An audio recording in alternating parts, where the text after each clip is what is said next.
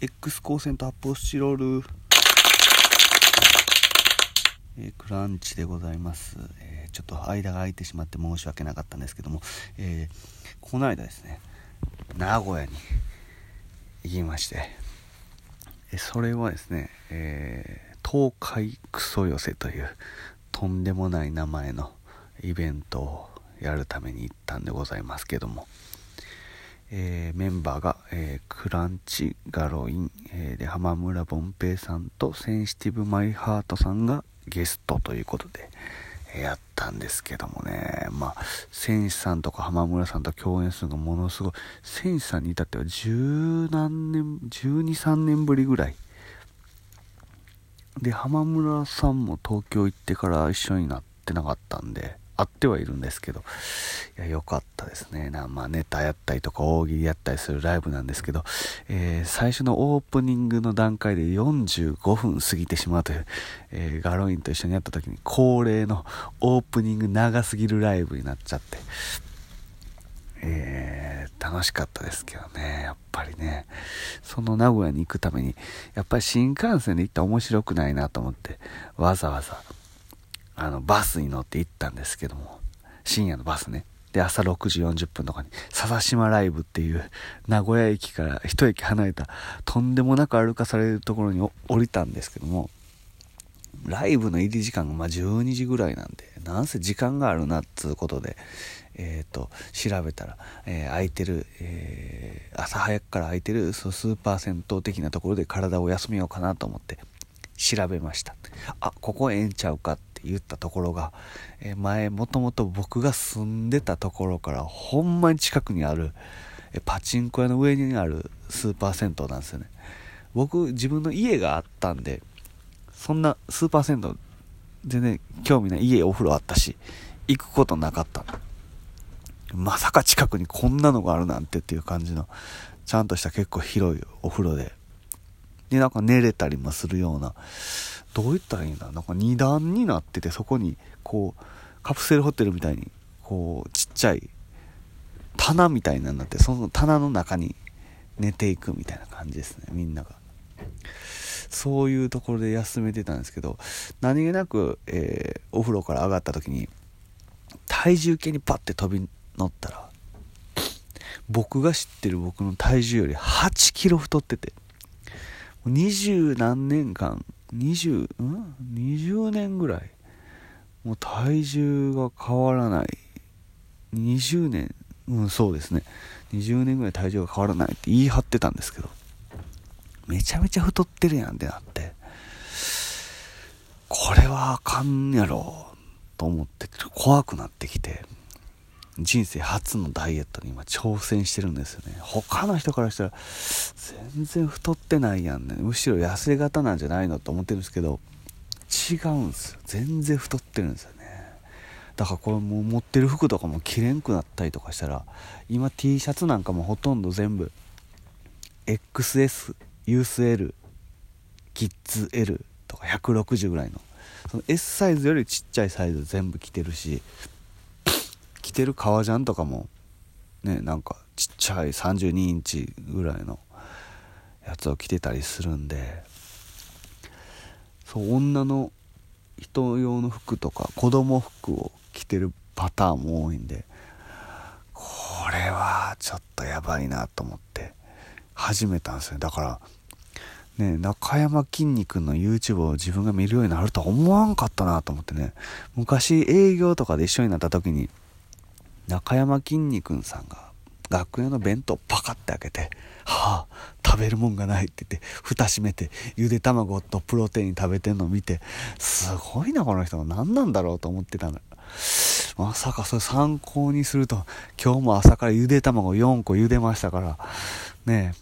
で、そのなんか16時間食べへんみたいなんとかをやってんですよね。で、あとまあ勝手に決めたんですけど、まあ今までご飯食べ過ぎてたっていうのがあって、むっちゃご飯食べるんですけど、もう一個に太らんなと思ってたんですけど、やっぱり2日続けて二郎系ラーメン食ったりとかね、お酒ももう365日飲んだりとかしてたら、やっぱそれはもう今年齢的にそれは太ってくんのかなと思って、トレーニング的なことも全然してなかったし、ちょっとアルバイトとかも変わって、まあ前の仕事の時は結構遠い埼玉まで通ってたんで、駅から歩いたりとかしてたから運動にはなってたと思うんですけど、いやーやばいっすよマジで。だからね、なんかテレビでこんなにダイエットとかについてテレビでやってんのやとか、これ食べたら健康にいいとか、こういう運動したらいいみたいな、今までもうガン無視してたんで、太ってるやつが悪いみたいな風に思ってたんで、それはただの自分の節制ができてないだけやろうと思ってたら、まさに自分だったっていう。でも意外になんかそのゆで卵食ったりサラダを食ったりするとか、その鶏の胸肉とか、そういう食事が意外に飽きない。今もう1週間ぐらいなんですけど、だからそうですね、今58キロあるんですけど、これ初めてしくったなと思ったら、体重計を家に持ってないっていう、体重計を探すところから始まるっていうね。だからちょっとまあ体重計買った時にびっくりするぐらいね、2グラムぐらいになってたらいいかなと思うんですけど、そうですよね。いやなんか仰天ニュースとかでもこうね、ちょっと鼻を、花粉症がすごくてやっぱりね、なんか180キロ痩せたおデブちゃんみたいな特集とかやってるじゃないですか。あんなことにはならないと思うんですけど、やっぱりああいう人もなんか胃を切って手術してちっちゃくして、あんま食べれんようにするみたいなんで痩せるっていう超過激なやり方でやってるんで、そうですね、どういうダイエットなんかね、ヤクザのベンツ蹴っていったら多分ね、精神的に1ヶ月後ぐらいでも多分ガリガリになってたりすると思うんですけど、いいと思うんですけど、ヤクザのベンツ蹴っていくダイエットみたいなのとか、そうですね、なんか意味なく2000万ぐらい借金するとかでもかなり痩せると思うねえ。なんかいろいろ痩せる方法はあると思うんですけども、みんなやってんですかね、そういうの。全然興味ない。健康とか、